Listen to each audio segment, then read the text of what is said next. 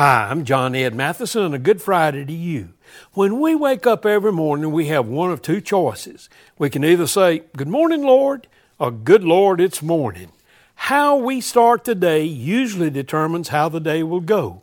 The best way to start every day is with gratitude.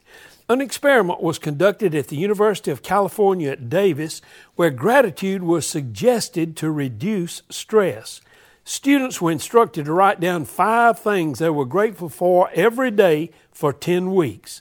About half of the students chose to participate, and they were rewarded with a great results.